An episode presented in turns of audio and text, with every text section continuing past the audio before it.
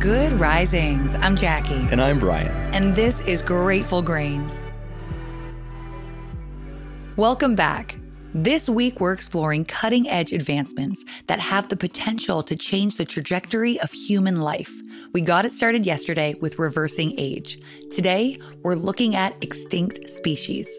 An ambitious breeding program in hopes of revitalizing the northern white rhino led to the birth of just four. The last remaining male, Sudan, died in 2018. There are now only two northern white rhinos remaining in existence, both female, and both born through in vitro. Without a male, the species is functionally extinct. Conservationists are now turning to artificial reproduction. Using the sperm and eggs of northern white rhinos collected over the course of the last 50 years, there's hope that a new generation of white rhinos might be born through surrogacy, but it's a long shot. We're living through Earth's sixth mass extinction period. The Holocene extinction closely correlates with human activity. Hunting, deforestation, pollution, climate change, and the other side effects of human expansion has led to a loss close to 7% of all species on the planet. Every day, between 30 and 150 species of animals die out for good, a thousand times faster than before humans became the dominant species on Earth. We can't possibly know what we've lost alongside these species. Besides biodiversity, solutions to the world's most pressing issues, and potentially cures for diseases. Stephanie Simon explores a vast array of life sciences on her YouTube channel, Real Science. She presents three options currently being explored to bring species back from extinction genome sequencing, genetic engineering, and cloning. She explains backbreeding is a process where lost traits are bred back into living species through selective breeding. In essence, converting an existing species back into its previous form. She provides the example of the South African quagga. Quaggas and zebras are similar, but where zebras are covered in stripes, quaggas only have stripes on the front half of their bodies. Quaggas also have brown coloring on their rear. To begin recreating the quagga, scientists select individual zebras that express the same or very similar traits to the extinct species. Zebras with fewer stripes on the back half of their bodies, or zebras with more brown coloring on their back half. They're bred, and any offspring that inherit the desired traits will be bred again, hopefully producing a new generation that carry a mix of extinct species traits. This process needs to be repeated until the resulting animal is as close to the extinct species as possible. Genome sequencing and in vitro fertilization can help breeders be more selective about what gets passed on. Next, cloning. Simon explains clones are exact genetic replicas of another organism and arise all the time in nature. Bacteria clone themselves as a means of reproduction, and identical twins are technically clones of each other. But cloning can also be done in a lab. We've cloned lots of animals, including sheep, buffalo, dogs, and camels. But how might we use cloning to bring back a long dead species?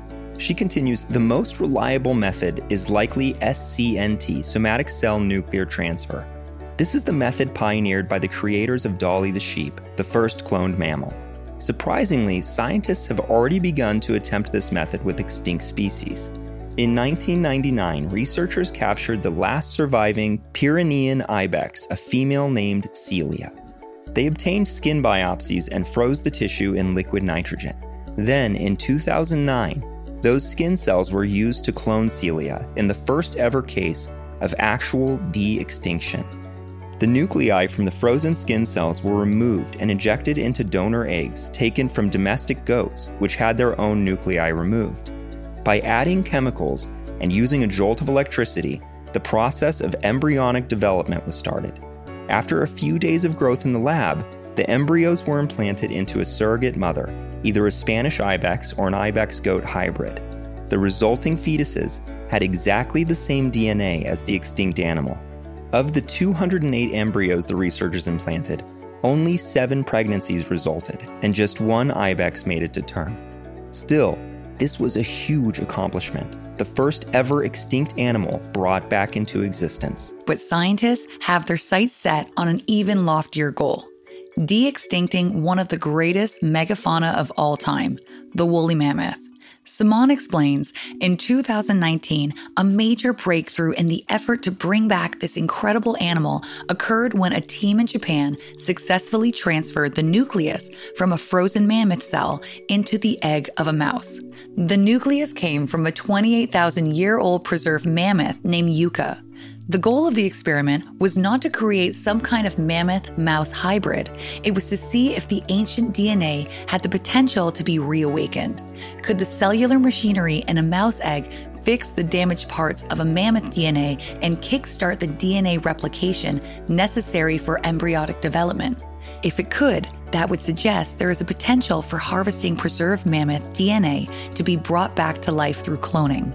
The mouse cell machinery did manage to fix some parts of the damaged DNA, and there were some very early signs of the mechanics that underpin DNA replication, but ultimately the mouse egg could only do so much.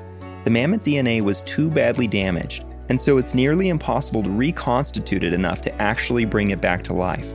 So, for now, cloning a mammoth is still a far off dream, but research like this adds to the field of knowledge that might get us there one day. The final option currently at our disposal has elements of backbreeding and cloning. A new genetic engineering technology known as CRISPR Cas9. It's sort of a molecular scissor that can cut DNA at a pre programmed position. It means that strands of DNA can be added, removed, or edited at specific points. We could insert genes from an extinct animal into the DNA of a close relative creating a hybrid with the phenotype, the physical attributes of the extinct species. Simon explains that to do this, we'd first need to sequence the extinct animal genome.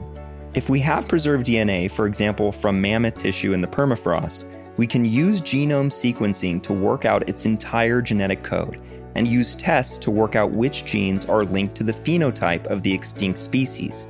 If we then compare the extinct species' genetic code to that of its closest living relative, we could work out where they differ. Finally, we could copy and paste the genes we want from the existing animal into the host animal's DNA. Researchers at Harvard University are trying to use this CRISPR technology to splice mammoth genes into Asian elephant DNA, but it's a monumental task. There are around 1.4 million known gene mutations separating mammoths and Asian elephants, and not all of the mutations will relate to the mammoth phenotype. It will take a long while yet to work out which mammoth genes need to be swapped into elephant DNA to recreate a woolly mammoth. But the idea may be the most promising yet, and one day we may just see the first baby mammoth to live in 10,000 years. Of course, there are all kinds of moral questions we're left to ponder along the way. Are we playing God? Should we be interjecting in the unfolding of nature? Or have we already done that for the worse? If humans were responsible for the extinction of a species, do we have a moral obligation to revive it?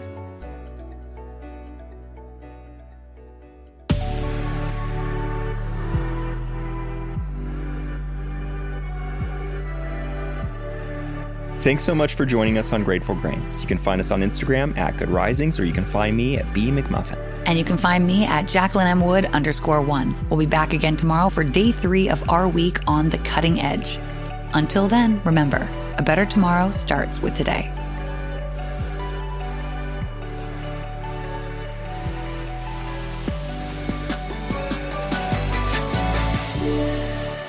Good Risings is presented by Cavalry Audio.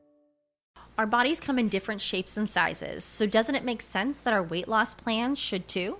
That's the beauty of Noom. They build a personal plan that factors in dietary restrictions, medical issues, and other personal needs so your plan works for you. Noom doesn't restrict or shame when you want to treat yourself. Their flexible program focuses on progress instead of perfection. You don't have to give up carbs or anything. And with their daily lessons, you can learn something new about your food choices every day. After just a few days of using the app, I learned how to recognize cues for overeating and how to choose the right foods to feel full. Stay focused on what's important to you with Noom's psychology and biology based approach. Sign up for your trial today at Noom.com. That's N O O M. Dot com and check out Noom's first ever cookbook, The Noom Kitchen, for a hundred healthy and delicious recipes to promote better living. Available to buy now wherever books are sold.